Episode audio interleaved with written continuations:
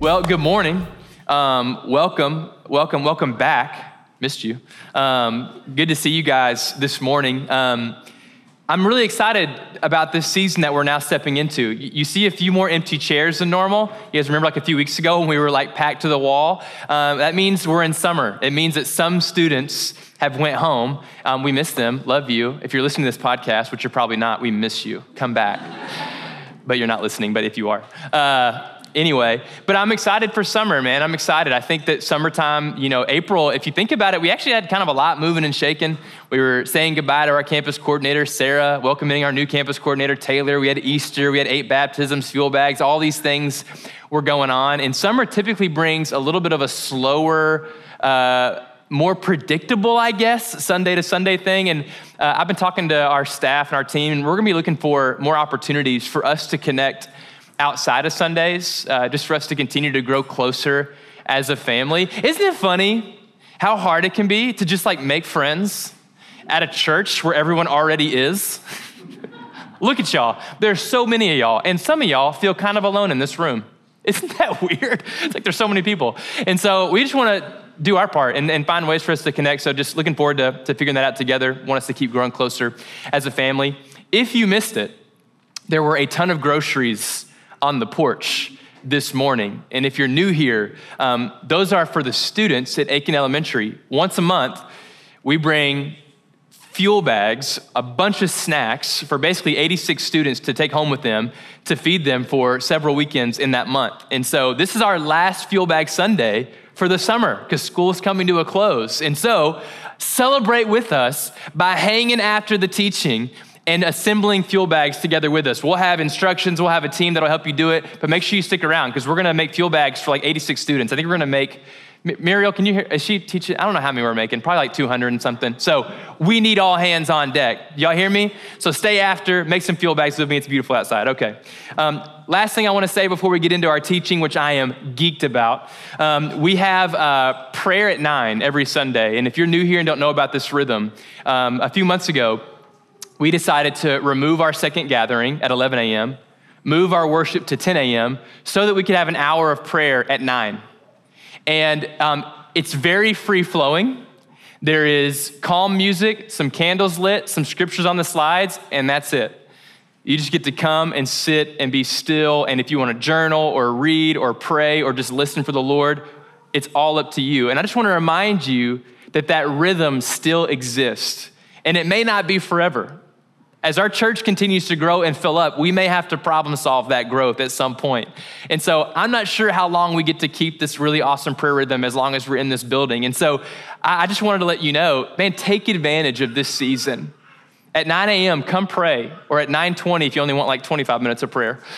But come pray. It's a place for you to, to enjoy some silence, some stillness, and maybe the more you still your heart, you'll sense the movement of God in your life. It's a place to, to come and pray, to confess, to let God speak into identity in your life. It's a, come, a place to, to bring your spouse, to pray with them for 45 straight minutes. I don't know if you've ever just prayed with your spouse for 45 minutes, you'll get a lot done in your marriage.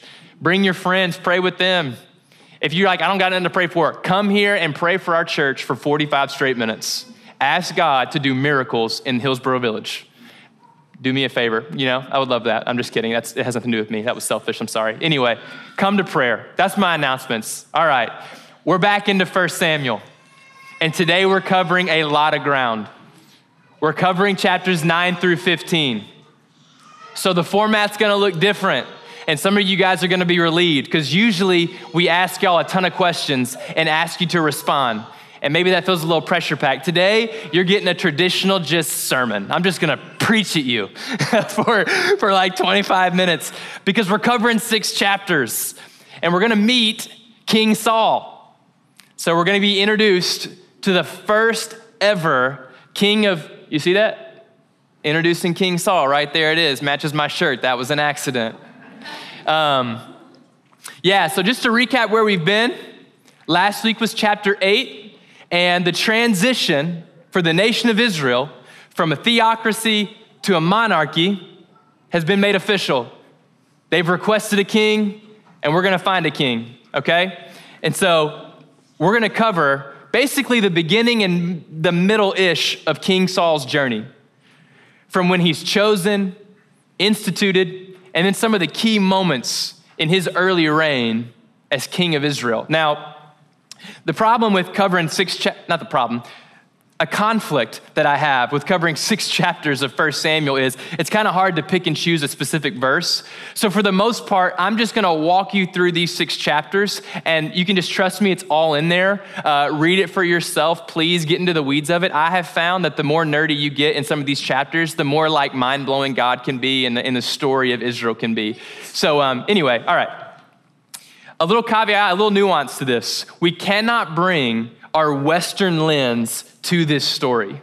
And here's what I mean by that. Specifically, we can tend to think in like hero villain categories, right? We're quick to go, okay, who's the one getting it right? Who's the one getting it wrong? And if we do that, I think we'll remove some important nuance to a man like King Saul. If we bring our hero villain lens to this story, well, then Saul is the villain. All right? And someone like Samuel, or King David, who's, who we know is coming up. He's about to sling those stones at Goliath, right, and save the day. And quickly we go, okay, Saul, villain, David, hero, he'll be here soon.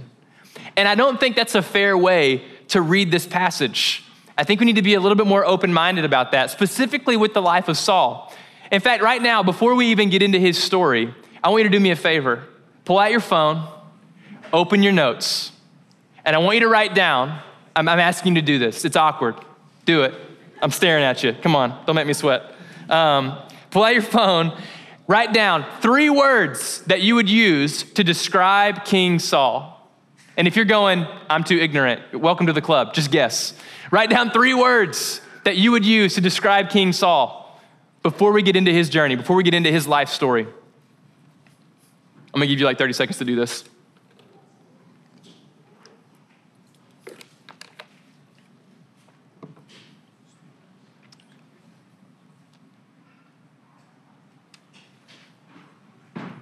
Three words King Saul.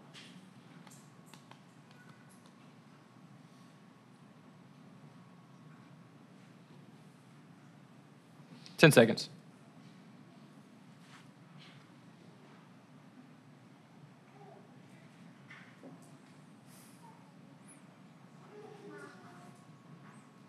All right. I think that as we, we cover Saul's story, we're going to notice a lot in him. At least I, I, I noticed a lot in him. And there's some words that I think will describe Saul that I wouldn't have written down in this exercise that we just did. I wrote down, I think we're going to learn that Saul is humble at times, shy, timid. He's also going to be bold, he's nervous, he's scared, he's honorable and dishonorable. Sometimes it feels like at the exact same time. He's egotistical and irrational, just like me. I don't know what that joke was. Ignore it. Let's move on. Saul is gonna, I think he's a man that's given great responsibility, and he just, he comes so close at times, but he never quite understands the weight and the consequences of his decisions as the appointed leader of Israel. And I want to help us feel the like almost it feels like you were so close to actually not doing too bad as the king of Israel, but you keep kind of falling short. I think he forgets that his greatest responsibility as the anointed king of Israel is to obey the Lord's instructions. As simple as that. And at the end of the day, he just kind of misses it. But that would be over an oversimplification if we just left it at that. He just didn't obey God. And so today I want to kind of get into the weeds of it. So let's start in chapter 9. I titled this portion just Humble Beginnings, the humble beginnings of Saul. So in chapter 9, we learn that Samuel, at the direction of the Lord, remember Samuel? This book is First Samuel. He's priest, judge, prophet, kind of all those things. He's driven by the Lord to anoint Saul. Who is Saul? He's the son of a man named Kish. That name's kind of a vibe. Kish, a wealthy landowner. So, safe to say, probably a part of the ruling class. From the tribe of Benjamin, one of the 12 tribes of Israel, a powerful tribe. Fun fact the Apostle Paul, also from the tribe of Benjamin. But all you need to know is that was a powerful tribe amongst the, uh, amongst the 12 tribes. Also, physically, jacked, built, head and shoulders taller than everyone else. Tanner, stand up. Show what's I'm just kidding. Uh, I didn't plan that. You're like 6'3. He's probably Tanner's size. Just look at Tanner later. Be like, yeah, that makes sense. Anyway, that joke, we'll, we'll edit that out, in the pod. no, we won't. Um, all that to say, we got a wealthy landowner from the ruling class. He's tall in stature. So, quite literally, Saul is a rich young ruler. I mean, it's kind of who he is. And on the exterior, I think kind of a story of Saul's life. On the exterior, he resembles all the qualities you might want in a king someone comfortable with power. He physically stands over everyone else. He looks the role, okay? So Samuel approaches Saul and, in Josh's words, says, Hey, what do you think about being the first ever king of Israel? You won't find that in 1 Samuel. Saul says, Whoa, how can you speak this way to me? That's his response. He doesn't respond going, I saw this coming rich family. I was always the fastest, strongest person. It makes sense that I'm the first king of Israel. He doesn't feel that way at all. He says, Am I not a Benjaminite from the least of the tribes of Israel? And is not my clan the humblest of clans of the tribe of Benjamin? Why then have you spoken to me this way? So we get this shy, borderline fearful response from Saul. Whoa, whoa, whoa, whoa, whoa, king of Israel. No, no, no, no, not me. And it's even interesting, he calls the tribe of Benjamin like the humblest of tribes. I don't actually know what to do with that conflict, because from what I understand, the tribe of Benjamin was quite powerful. But regardless, what we get is a very humble response, not egotistical, not arrogant, not presumptuous. Instead, whoa, I'm unworthy of this calling. We skip forward two chapters, 1 Samuel 11. Samuel has gathered all of Israel together in one place. Why did he do that? To introduce them to the first king ever, King Saul. And a funny little thought why did he have to gather all of Israel? Because there wasn't a printing press or internet. So, quite literally, he had to go, everybody, I need you to remember his face, because that is your king. So, just in case someone else shows up to your town in a year and goes, I'm King Saul, you'll know the difference, we hope. Right? I was like, kind of funny, like, don't forget what he looks like because this is the king and only he can say certain things, right? So, he's like, this is King Saul. All right. And so, there's this moment. Remember chapter 8, Israel wants a king. Well, now we've got the first ever king. And Samuel gets the band. All right, drum roll, drum roll Samuel. Big moment, big reveal. Introducing for the first time ever, King Saul. And he looks to his left, and I kid you not, this is in the scriptures. Saul is nowhere to be found. He is physically missing, and they have to hunt him down. And you know where he's hiding? He's hiding behind what the word is the baggage or the gear. I'll just say the suitcases. He's physically hiding behind the travel gear. They've all traveled, and he's about to get introduced, and his palms are sweating, and the curtain pulls back, and the stage is empty, and they go to the bathroom backstage, and he's just hurling at the toilet. He's just throwing up in the toilet, like, I'm not ready, I'm not ready. Find another king. Like, this is the picture we get of Saul. Can you imagine this? The murmur of hundreds and thousands of people like sitting there waiting, like, what's this guy gonna look like? What's our king gonna sound like? What's this gonna be like? And Samuel, your great fearless leader, goes, Here he is. And you're like, Samuel, there's no one that you're pointing to. Someone ducked, someone's ran and hidden. That's King Saul. That's the start we get with this guy. And it goes so terribly that chapter 11 ends with skeptics going, quote, How is this man going to save us? So the same people that went, We need a king, make us like other nations we get a king. Well, this this ain't gonna work. you know, like I don't know about this dude. Uh, he looks a little nervous. His palms a little sweaty. So this is how we get introduced to Saul. These are the first few stories of, of Saul. Timid, shy, fearful, seemingly scared of the position. Right after this moment, immediately we're introduced to a conflict. This group of people called the Ammonites decide to wage war on Israel. They're neighbors to Israel, and I guess they, they maybe they see the vulnerability of their people. And we learn very quickly that maybe Saul is shy of being the king of Israel, but he's not shy at being a really strong military leader. He immediately leads Israel into battle and conquers the Ammonites. And it goes so well that at the very end, soldiers are saying, Find us anyone that doubted King Saul so we can put them to death. So there's quite a reversal. The inauguration did not go well. He was a little shy of the crowds, but once they get into war, Saul shines.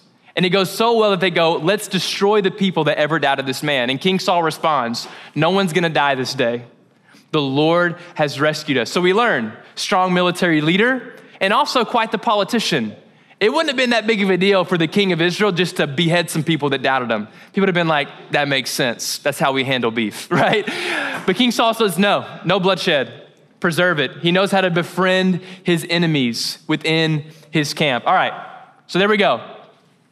Now we're going to get into three critical moments that I think end up defining Saul's tenure as king, especially his first, his first like third to, to half of being a king. So, I'm gonna tell you three quick stories. Are you guys still here? Because we're gonna keep the nerd level stuff here, but I, I want you just to, you know what I'm saying? Come with me. All right. 1 Samuel 13.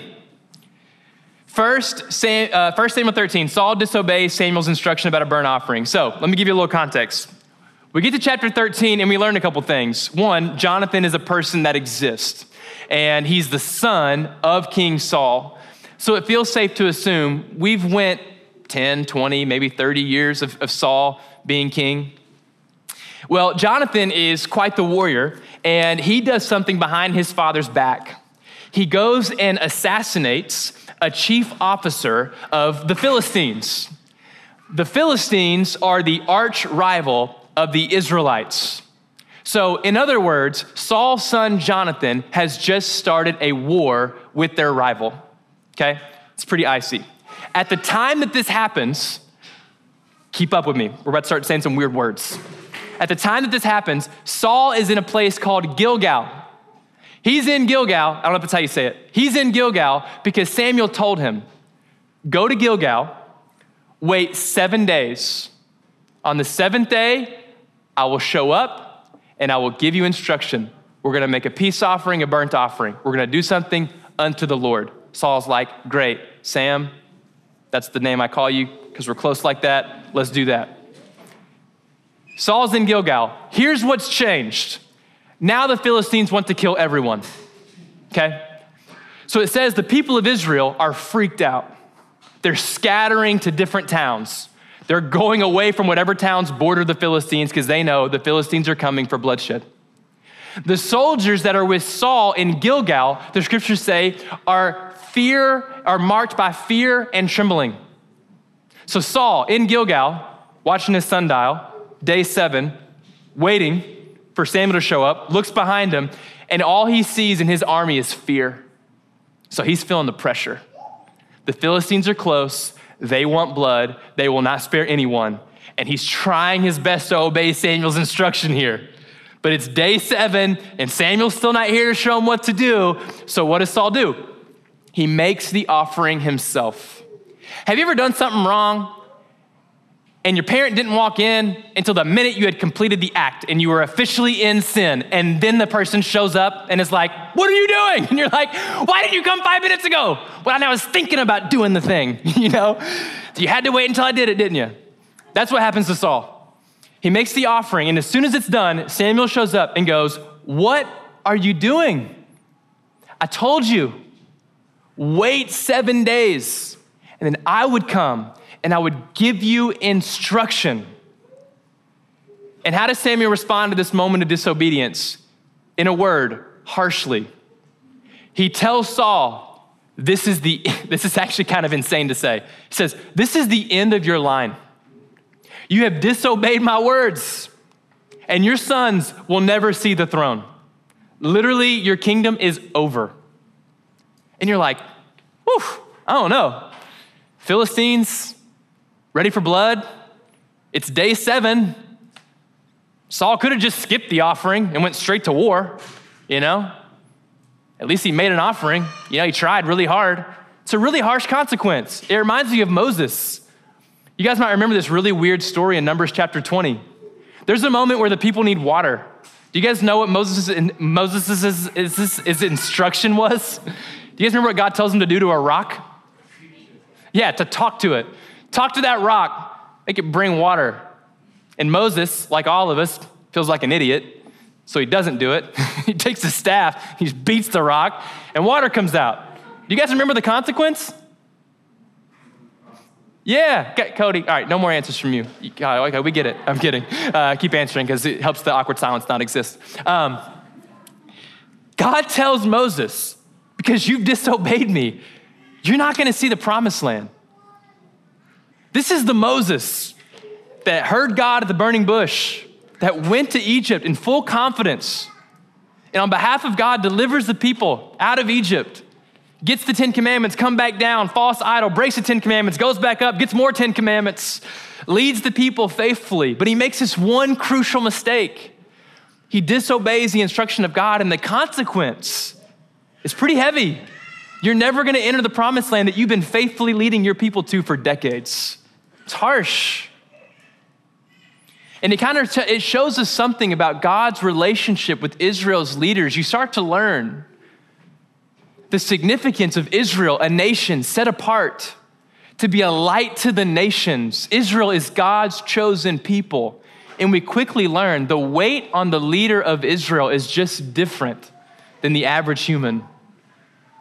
There's a responsibility that the leader of Israel carries that is unlike other people. And we see this with Saul. 1 Samuel 14, another story. Saul's gonna make a really rash vow. He's gonna give some really weird instructions. So, his soldiers have just completed one battle, and they're about to start another battle. A lot of battles in 1 Samuel.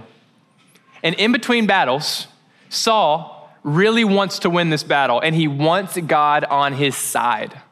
And so, he says, All right, everybody, man, great fighting. Good job. Killed a lot of people yesterday. Proud of you. Great job with the spear. That javelin, oh, you know, great job. Here's the rule for today. As we prepare for our next battle, okay, we're gonna fast. No one eat. I know you might be hungry because of all the war, but we're not gonna eat. And this was actually kind of a common approach. Kings would conjure up the divine by fasting before battle. So Saul says, I know what to do. We'll get God on our side. Let's fast. Jonathan enters the scene yet again. He hasn't heard about this vow. So, what does Jonathan do? He starts eating some honey. I don't know what this looked like. Like, was it just like a, you know, I don't know, but he ate some. And the scriptures say that when he ate the honey, his eyes light up. He gets that caloric intake. He's like, whoa, I forgot how awesome eating is. This is great. But specifically, when the scriptures say his eyes light up, it's trying to specify his mind gains clarity.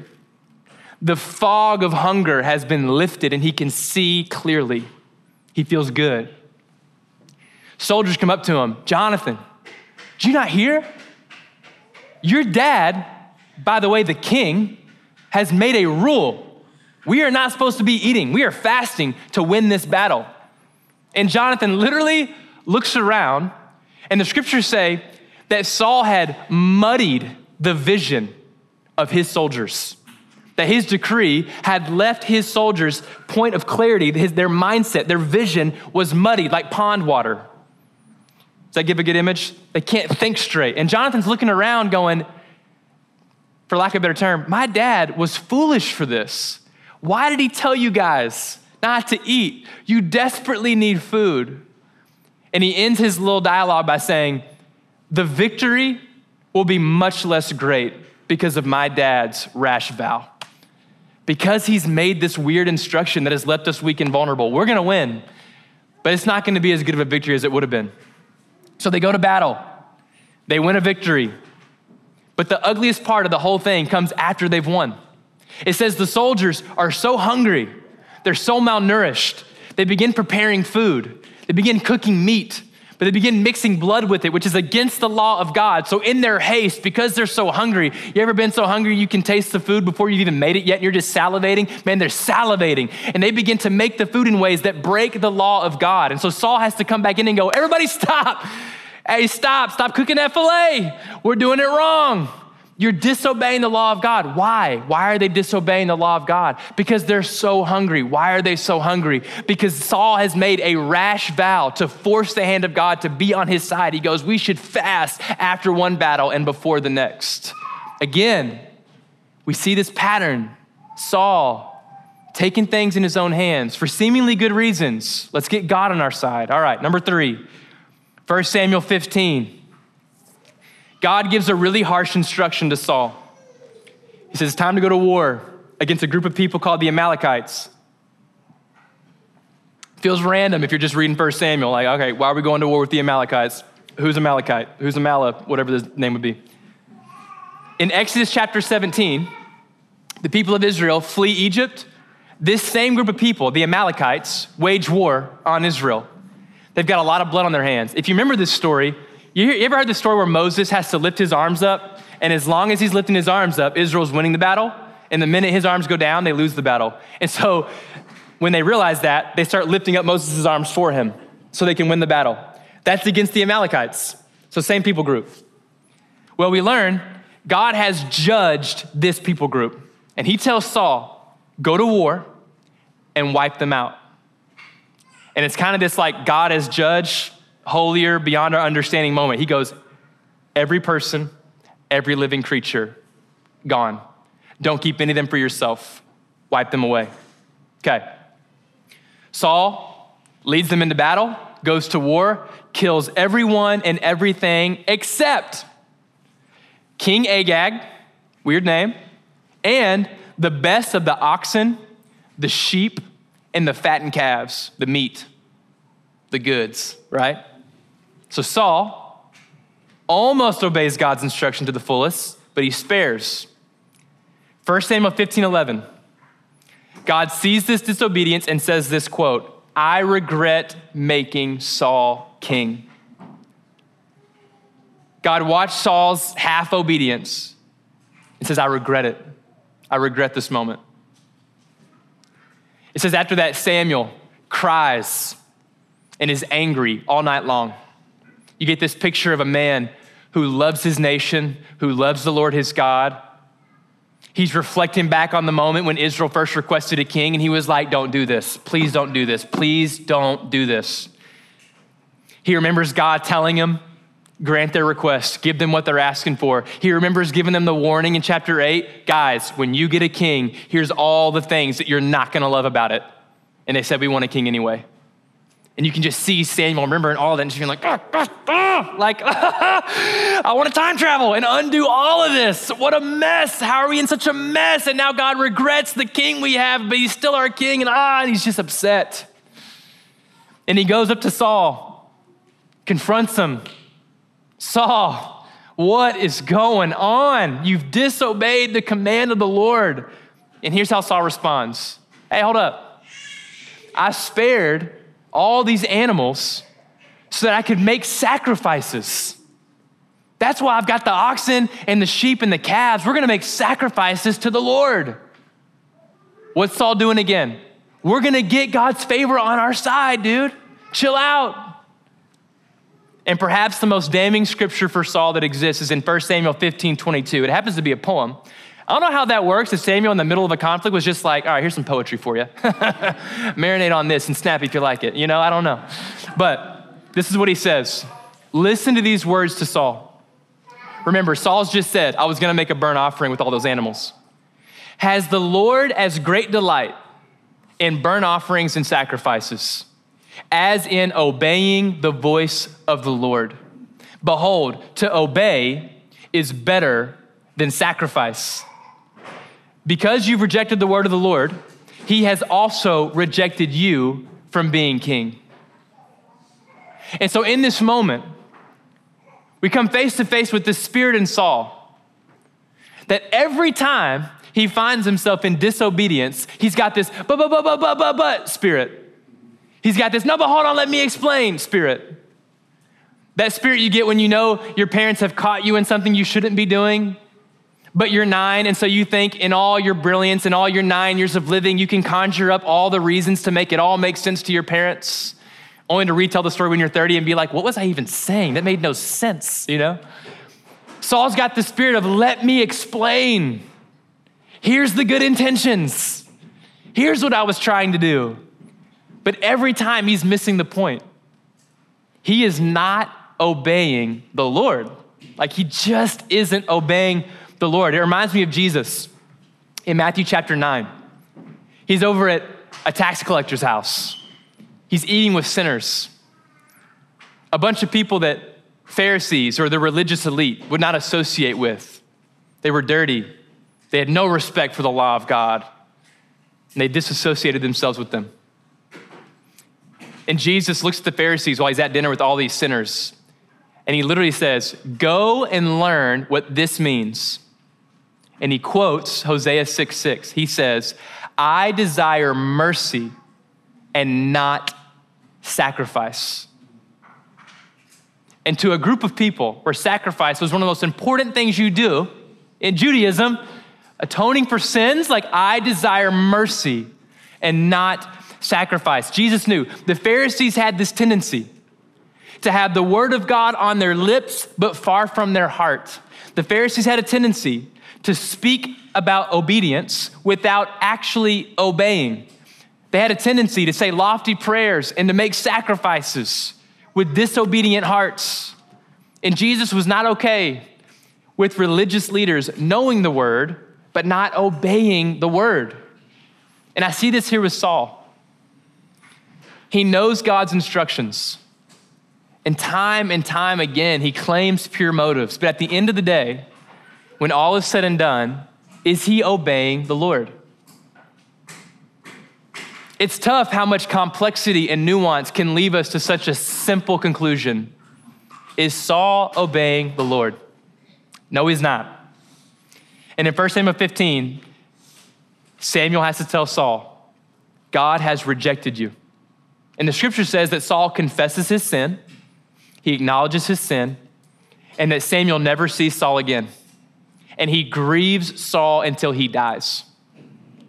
So, this prophet slash judge slash priest who speaks all these words from the Lord and they all come true, how does his life come to an end? Grieving the king of Israel, who could never quite understand how important it was that he heed the instruction of the Lord.